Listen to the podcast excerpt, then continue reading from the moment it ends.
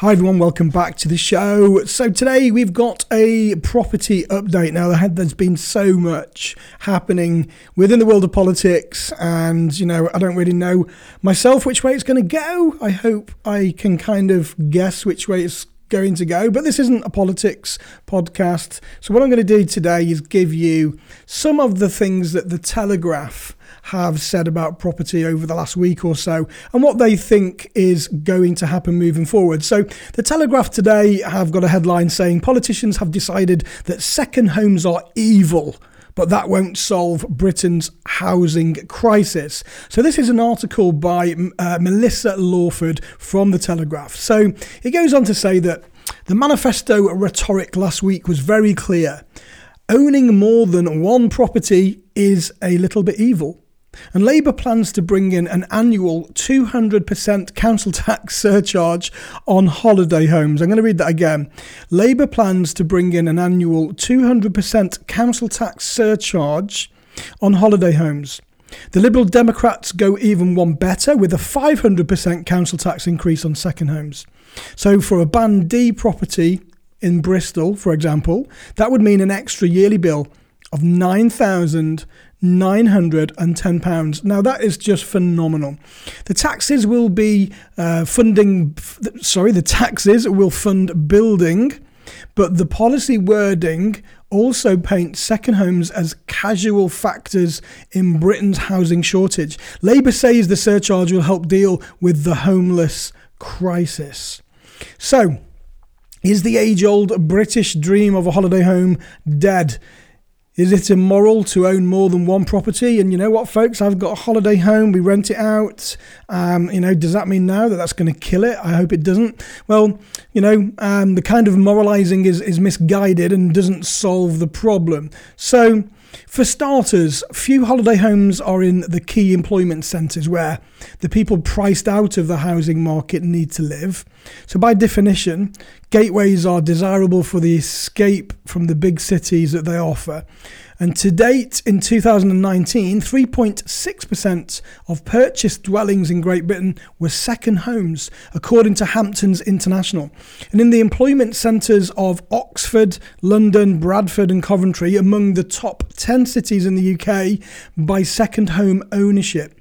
The 2019 second home market shares were 1.4, 1.2, and 1.1 and 1% respectively, according to Centre for Cities. There should be a differential between the vacant um, properties in the capital and more rural areas such as North Norfolk or the Isles of Scilly where almost one in 10 properties are second homes, would you believe, according to the 2019 council tax base. So, secondly, holiday homes are pretty small fry, and if the parties care about freeing up stock, they should instead focus on downsizes. Labour estimates that there are 176,157 holiday homes in the UK.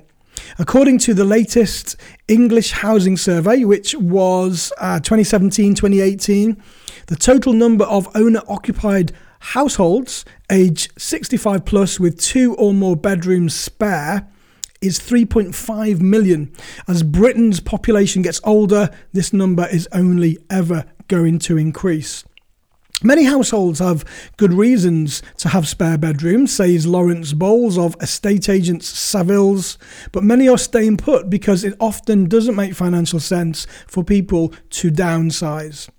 And two thirds of homeowners aged 65 have two or more bedrooms spare, compared to just one fifth of those renting, he says.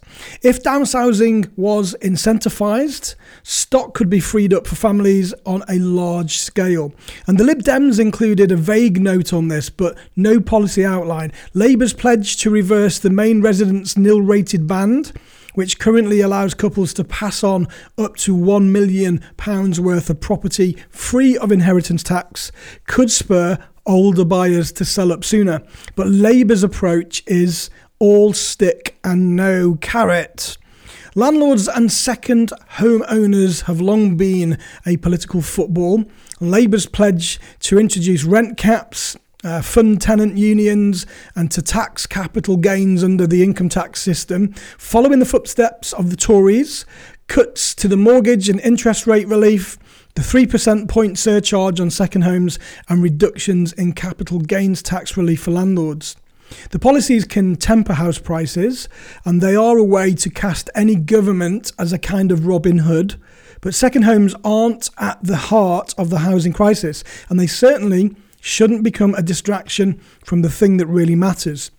Whether any government actually builds as many genuinely affordable homes as they say they will. So, what do you think, folks? You know, I mean, I think very often we get the old dagger in the back when it comes to property investing. It's going to be very interesting times ahead. Let's see what happens after the 12th of December. But that article was written by Melissa Lawford uh, from The Telegraph, and I think it does raise, you know, some very good points. Now, uh, I don't want to turn this into a political debate. Well, it can't be a debate because it's a podcast. But I think, you know, certain policies and certain manifestos are clearly never going to work for us in the property sector.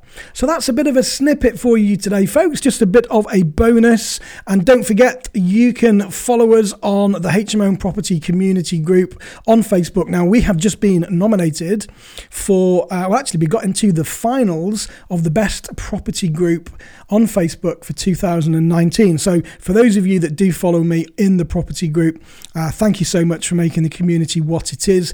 Forever grateful for all of the support and for all of the um, of the interaction that we get from every member in the group. So, folks, we are at the Property Investors Awards on Saturday.